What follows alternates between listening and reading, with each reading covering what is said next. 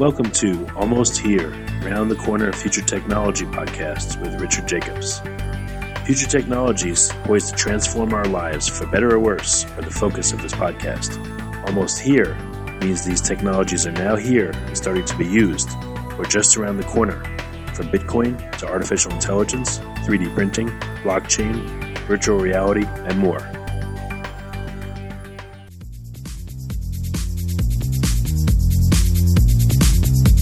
Coming to Dallas, Texas, September 14th, 15th, and 16th, 2018, the Blockchain and Future Tech Expo.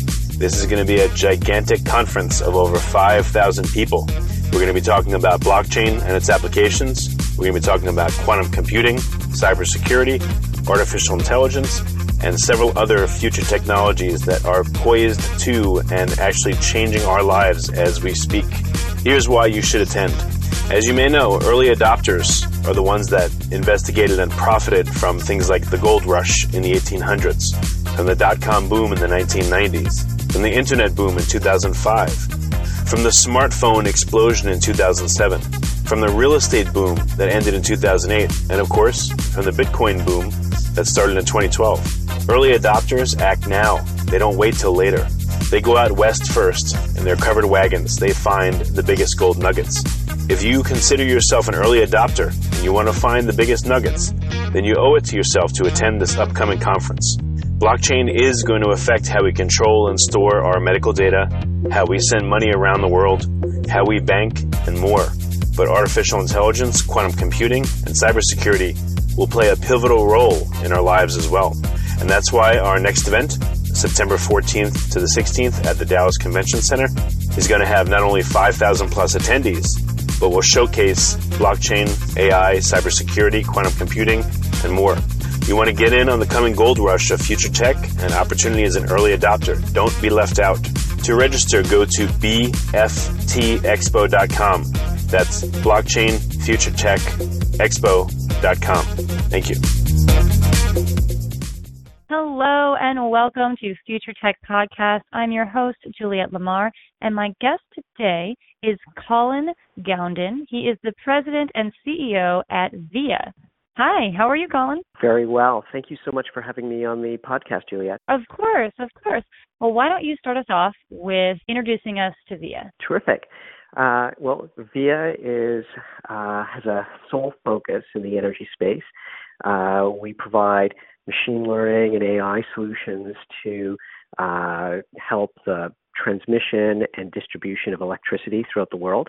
Um, more recently, uh, one of the things that we've we've found in trying to provide AI solutions to um, to the uh, utilities industry is that that a lot of data turns out to be trapped behind uh, firewalls and behind a lot of security concerns. And so we have a, brand new blockchain application called Trusted Analytics Chain that we're just launching uh, that helps uh, provide access to um, uh, a lot of data behind firewalls uh, in a very secure and uh, anonymous way, and so that's a, a, new application for us. But we're in the software space and you know targeting uh, energy. Excellent. So when you're when you're saying that AI in regards to energy, you're talking about artificial intelligence, mm-hmm. and mm-hmm. how how how exactly is that all working together? So um, you know the energy industry uh, spends over hundred billion dollars a year to uh, maintain and upgrade uh, the infrastructure that you know provides uh, electricity to uh, to our homes. So you know they they say you know if the internet goes out it's like going back to 1979. But if electricity goes out, it's like going back to 1879. We're you know oh, super oh, yes. dependent on yeah exactly. You know we're super dependent on electricity for basically everything for power and uh, we're at a moment in time when uh, the, a lot of the infrastructure related to uh, the transmission and distribution of electricity is, is getting old. Um, in the United States, for example, uh, something like the average age of transformers is something like 50 years. Uh, and the average lifespan of transformers is supposed to be 40 years. So we're way over. Oh, good. in terms of exactly, exactly. It's a good news scenario. Right.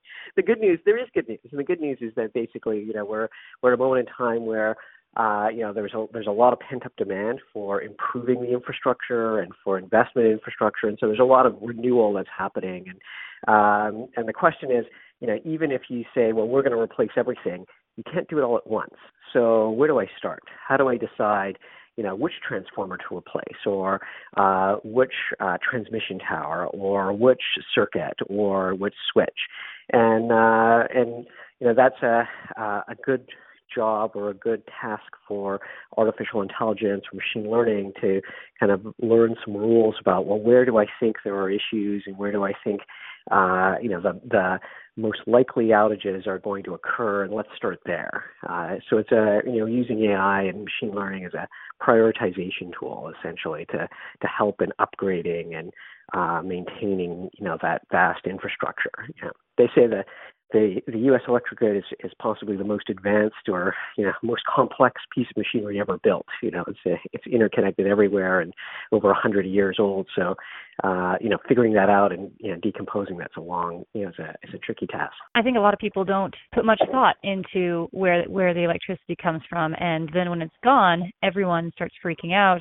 It's something that everyone should really be interested in and know where what's happening with it because it does run our entire life everything. yeah, yeah, yeah. And and we're in a moment in time, sort of a, you know, we have two things happening sort of simultaneously. Well, three things. One is uh, the aging infrastructure I mentioned. Now you have a second thing, which is we have a lot more extreme weather. So you know, I'm based in Boston, mm-hmm. and uh, here in March, it's still you know below freezing, and at the end of March, and we have uh, we just had last week our fourth big storm, uh, snowstorm of, of of March. You know, you know, never mind the whole winter, and that's a, you know, that that wreaks havoc on the electricity and the grid, and uh, you know, it's a it's a big, you know, we're seeing more and more of these extreme weather events, and that that's uh, taking its toll.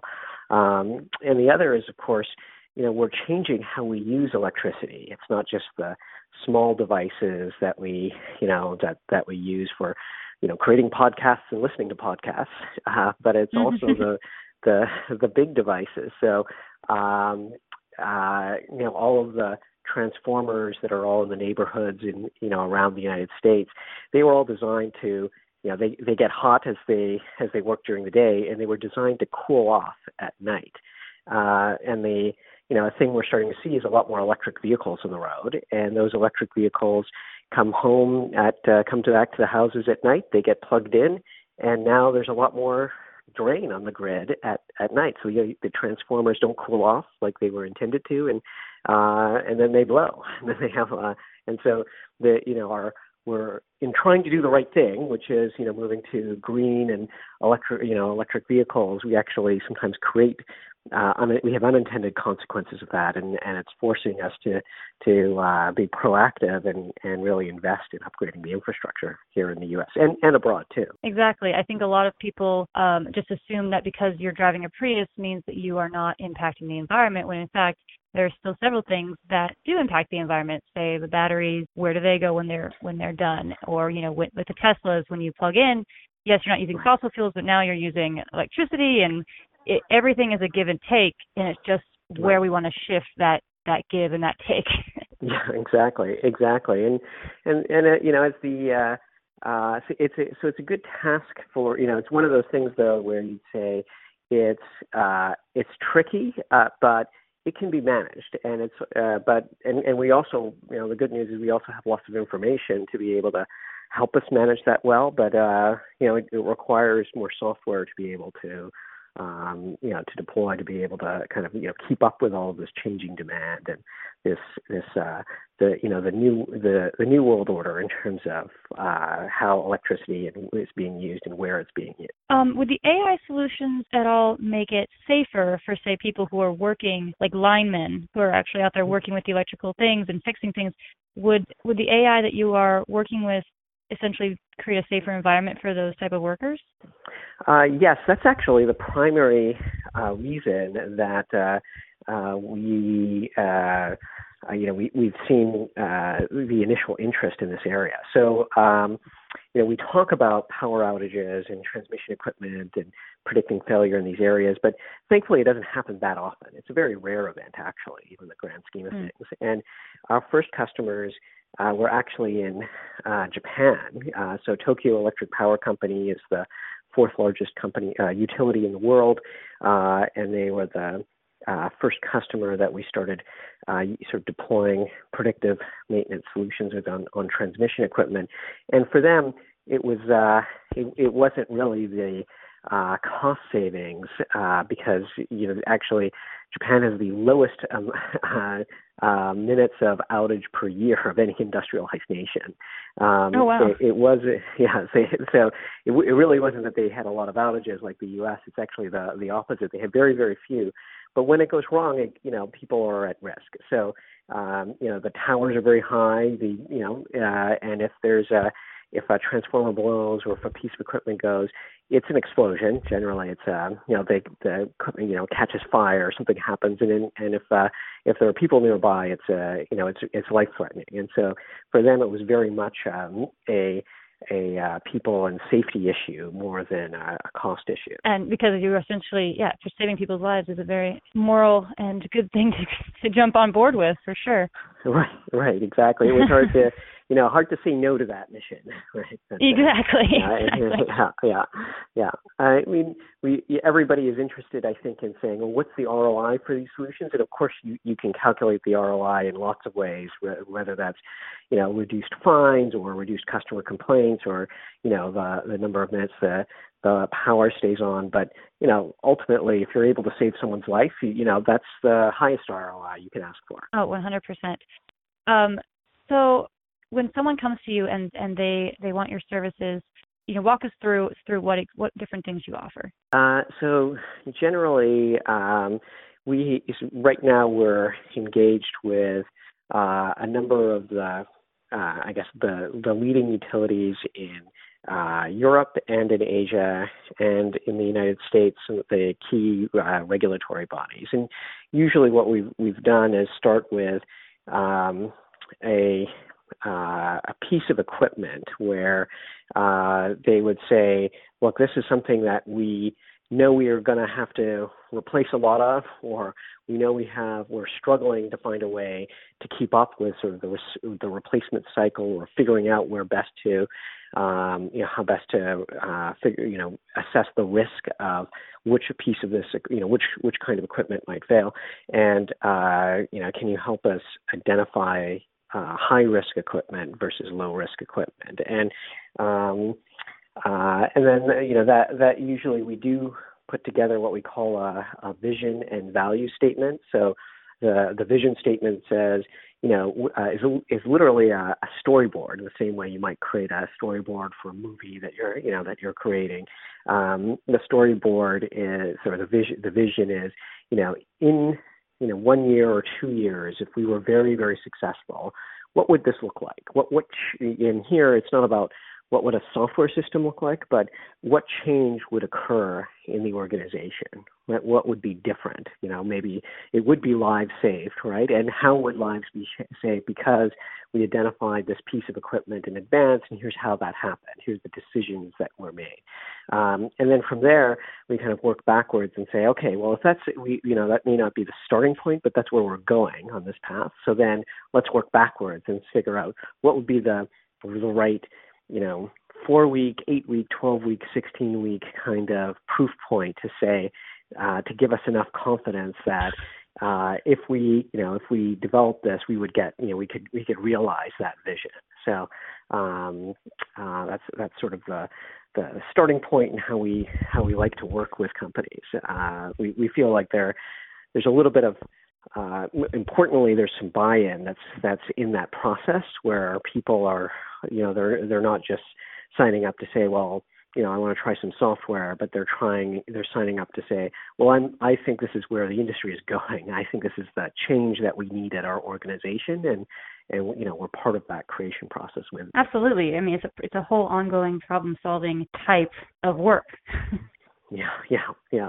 Well, and that's led us to uh, something that's been very interesting for us, which is um, we found that you know the in the ideal world, uh, you would, you know, someone would, a company would say, well, here's, you know, we want to identify when, you know, transformers at, um, you know, in, plants or transformers at, you know, on the transmission lines or, you know, the, at, at different um, substations are going to fail and you know here's our data can you help us identify you know the high risk transformers versus the low risk transformers what we found is that a lot of companies getting access to that data is incredibly hard uh, because they, uh, you know, essentially it's not confidential. You can, you know, you're really talking about a national security uh, asset. You know, if you in, you know, Russian hacking, right, or pick your mm-hmm. pick your thing, like your, you know, your story of the day, right, about you know security risks about this kind of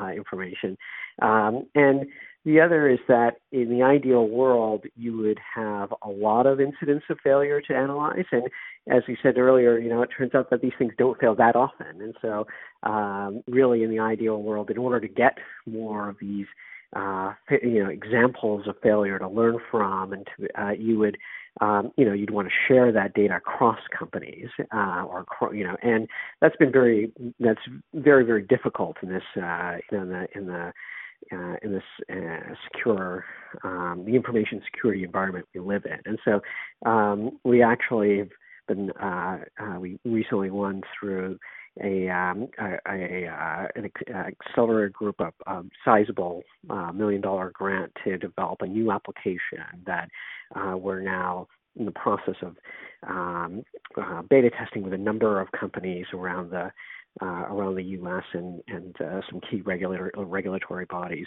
around the the ability to uh, analyze data in you know from multiple organizations uh, without having them to actually physically aggregate that data. So uh, mm-hmm. in the case of you know transformers, well you know no single company in uh, Kansas or Missouri or Mississippi and Georgia have enough examples of transformer failure independently, but if you were to, you know, pool the examples of failure amongst them, you would get enough data to actually make the AI and machine learning work. And so, uh, finding ways to kind of, you know, essentially uh, we've developed a way to, to allow that sharing of data for, for AI and machine learning uh, to, to work without having to actually physically aggregate it. And so each party also keeps their data anonymous and and um, and private. So that's that's sort of a big um, that that's been another one of those client led or problem led areas. You know, we, we you know until we started getting into the business, we didn't know that was a thing that needed really to, to be created. Yeah, it's it's a lot of trust that you're asking of people. Yeah, yeah, yeah, and um, yeah, and I, I think the key is if you can, in the ideal world, if you can, tr- if you can trust the party, if you could say, "Trust me, just give me your data, I'll solve the problem," that would be great. But if you want the, you know, you want to you want trust across a lot of parties. Um, you know, the ideal is that you're able to have some kind of software system that you know I don't need to trust you to know that the right things are happening. Um, um, I, I can give you a sort of, I, I've given this uh, uh, presentation or analogy to uh, you know both government regulators as well as big utility companies where um, I don't know if you recall the band Van Halen from the 1980s and the yeah. uh, uh, they had uh, uh, there's a famous story where uh, in the Van Halen contract, you know, when they went on tour, uh, there always needed to be a bowl of M and M's uh, at the you know in the dressing room that uh, had all the brown M and M's removed, and it was kind of the apocryphal you know story about you know rock stars and divas and why they you know all had these absurd requests. And as it turns out, uh, you know, I make the claim that actually the, uh, you know, that a that story actually is true, and actually, uh, you know, Van Halen actually had better security than the energy industry today, and the reason is, um, you know, it turns out that the band, you know, went on tour and uh, they had a huge, a huge uh, set of equipment. They were one of the largest uh, sort of, you know, touring bands at the time, and uh, one time they had an accident where the equipment, although it was specified very clearly in the contract, the equipment was set up incorrectly when they went somewhere. And uh, what they did is they put in uh, their contract that M&Ms needed to be in the dressing room with the brown ones removed, and if it wasn't there, then you know basically they could for you know you forfeit the contract. And the um, the reason why the they put that in is uh, you know uh, any member of the band could walk into the dressing room. They could see the M and M's, and if it was, if the M and M's weren't there or if the brown ones weren't removed, they know someone didn't read the contract, and therefore not only you know not only are the M and M's not there, but maybe the equipment's not set up correctly. Right? It's a preventative mm-hmm. measure to be able to understand. And what we have in the energy industry actually today is when we're thinking about sharing data or sharing information or uh, the contractual agreements uh, are really about if you break them, you will be penalized, but uh, you know there's no preventative measure, right? And actually, what we're doing is creating using sort of smart contracting systems or others is that they're they're we're bringing in these preventative measures where um, you know it's hard you can't you know you don't actually need the to trust the other party. I have a test to see whether people are have done or are doing the right thing, and I can prevent them I can prevent an accident, which is what Van Halen was trying to do, right? By having the M&M, we can prevent information security issues as opposed to waiting until you know something happens and then trying to you know get you know get retribution or you know a resolution after the fact. So this is a, a big you know uh, it's part of a sort of an ethos of trying to move to more preventative measures in the industry overall. It, of course, it's much easier to fix a problem that hasn't happened yet. instead yeah, exactly. of cleaning it up after the fact. Exactly, exactly. You know, an ounce of so, prevention, sure. Exactly. So besides learning so much about the intricacies of sharing information and the need for prevention, what else has have you learned through working with uh, this energy industry Envia taught you? Uh, well, I think the uh, one of the uh, key learnings that you know we've seen in the industry, other than you know the the need for prevention is you know this is actually tends to be a, a very uh, collaborative industry and um, and you know despite the fact that it's very you know, it's an you know, this is about electricity, right? So this is about engineering, right? It's about wires, cables, it's about uh, you know the movement of electrons. Uh, but but you know, despite all the equipment and all the uh, physics that's involved, really people make the final decision about whether uh, you know the electricity will flow and whether you know in in uh, and whether you uh, you know you have power or not. And um, the uh, one of the things we've seen is it it doesn't really matter how good you think your software might be or how good you think your algorithms are or how uh, you know well finessed your math is really the the or elegant your algorithm, you know, the, the math might be. Those are important things, but you know, they're not the things that actually will matter in the industry. What matters is people, you kind of alluded to, you have some trust and credibility, and um, people, you know, the operations and maintenance people in these organizations, you know, will make a decision about whether to go repair a certain, you know, piece of equipment or whether to send a truck out to go inspect something, not based on you know, the algorithm said there's a 0.85 chance that, you know, something will happen. But if they believe that there's a, you know, they they believe the system or they believe the explanation behind it. And um, you know, we we've one of the other areas that we've seen that's been really important in in uh, you know getting credibility in this industry is going beyond the the statistical pr- uh, prediction of a of a you know a percentage or a decimal to say here's what you know a risk level of 0.2 versus 0.8, but providing some specific explanations about or human readable and understandable explanations about why we think such a you know something is happening. So um the case that you know japan uh you know japan is an island and you know we we looked at uh, all sorts of factors related to what drives predictions. And uh, one of the things we came up with was being able to say, well, this piece of equipment will fail uh, or we think is at risk. And uh, that's because it's close to the sea. Right? And corrosion is happening to the salt water.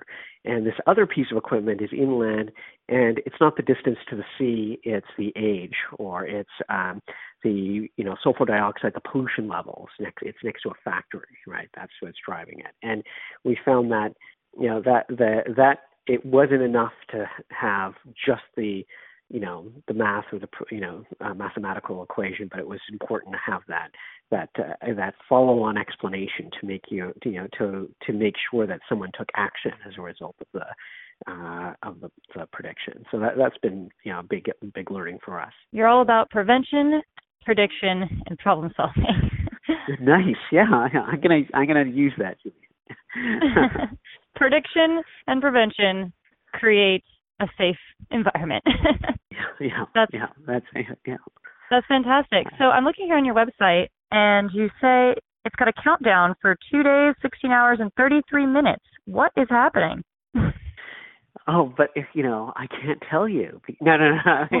you ever, well, everyone's gonna have to go to the website then and check true. it out. Exactly, exactly. Uh, uh, we have a, a big brand launch, so we are rebranding the, uh, and uh, we so we have some, some you know some surprises coming up in a couple of days. So I'm sure by the time this airs, you know that may not you know will that that uh, that countdown may have gone, but um, we have uh, both. Uh, uh, you know we've we've um, uh, we've we're we've had a, a, very sort of simplified web presence, which was mainly focused on content, so a lot of blog content and uh, a lot of uh, articles. Uh, you know, we've, we've luck, been lucky enough to have a lot of news articles about what we're doing, and recently featured in Inc. magazine and, and Wired last year. And uh, but now we're, you know, we're we're also need to you know provide a little bit more detail about who we are, what we're doing, and the solution. So all of that is coming in a couple days. Fantastic, exciting things on the horizon. Um, where yeah. is the best place for people to connect with you? Is it through the website viascience.com? Uh, yes, that'd be great. Info at viascience.com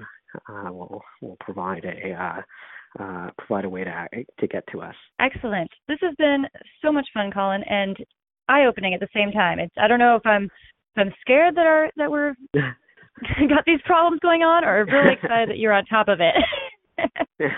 Hopefully both. You know, it's a, a shot in the now, right? We've got both. You know, be a, a little scared but excited at the same time. I think you know the good news is there's there's uh you know, I always say with with great power comes great responsibility. Actually, I'm pretty sure that's Spider-Man, not me. But the uh, the I think the uh, you know what we we know that there's a lot of opportunity. There, there's and you know taking care of the grid is an enormous responsibility, and the the uh, but uh, we think you know with great uh, you know with the right with the right opportunity, the right software, the right uh, technology, actually, there are lots of ways that we can hopefully make the grid safer than ever before. So. Exactly, and you know, on this podcast, we we talk about a lot of different technologies and the future of the world and and mm-hmm. everything. But it all comes down to if we have electricity or not. Because if we don't have electricity, that future does not exist. Yeah, yeah, it's a very basic infrastructural thing, but it's you know, critically important. Sometimes they, we always forget we forget the basics, but you know, uh, it has to be there. So,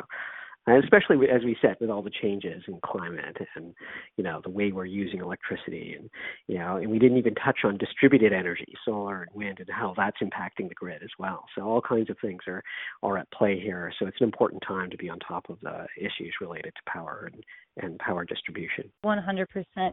Well, Colin, Gounden, thank you so much for joining me here on Future Tech Podcast. This has been very eye opening. thank you. My pleasure. And I uh, wish you the best and thank you very much for, for having me on the show. Take care, Colin. This has been Juliette Lamar with Future Tech Podcast. Thanks for listening in. Coming to Dallas, Texas, September 14th, 15th, and 16th, 2018. The Blockchain and Future Tech Expo. This is going to be a gigantic conference of over 5,000 people. We're going to be talking about blockchain and its applications. We're going to be talking about quantum computing, cybersecurity, artificial intelligence, and several other future technologies that are poised to and actually changing our lives as we speak. Here's why you should attend. As you may know, early adopters are the ones that investigated and profited from things like the gold rush in the 1800s, from the dot com boom in the 1990s, from the internet boom in 2005 from the smartphone explosion in 2007, from the real estate boom that ended in 2008, and of course, from the Bitcoin boom that started in 2012. Early adopters act now. They don't wait till later. They go out west first. In their covered wagons, they find the biggest gold nuggets. If you consider yourself an early adopter and you want to find the biggest nuggets, then you owe it to yourself to attend this upcoming conference. Blockchain is going to affect how we control and store our medical data, how we send money around the world, how we bank, and more. But artificial intelligence, quantum computing, and cybersecurity will play a pivotal role in our lives as well. And that's why our next event, September 14th to the 16th at the Dallas Convention Center, is going to have not only 5,000 plus attendees, but will showcase blockchain, AI, cybersecurity, quantum computing, and more. You want to get in on the coming gold rush of future tech and opportunity as an early adopter. Don't be left out. To register, go to bftexpo.com.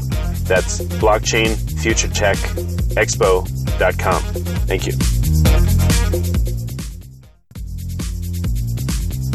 You have been listening to Almost Here Around the Corner Future Technology podcast with Richard Jacobs. Subscribe to this podcast, post a review to discover more future technologies that are poised to transform our lives for better or worse, such as Bitcoin, artificial intelligence, 3D printing, blockchain, virtual reality, and more.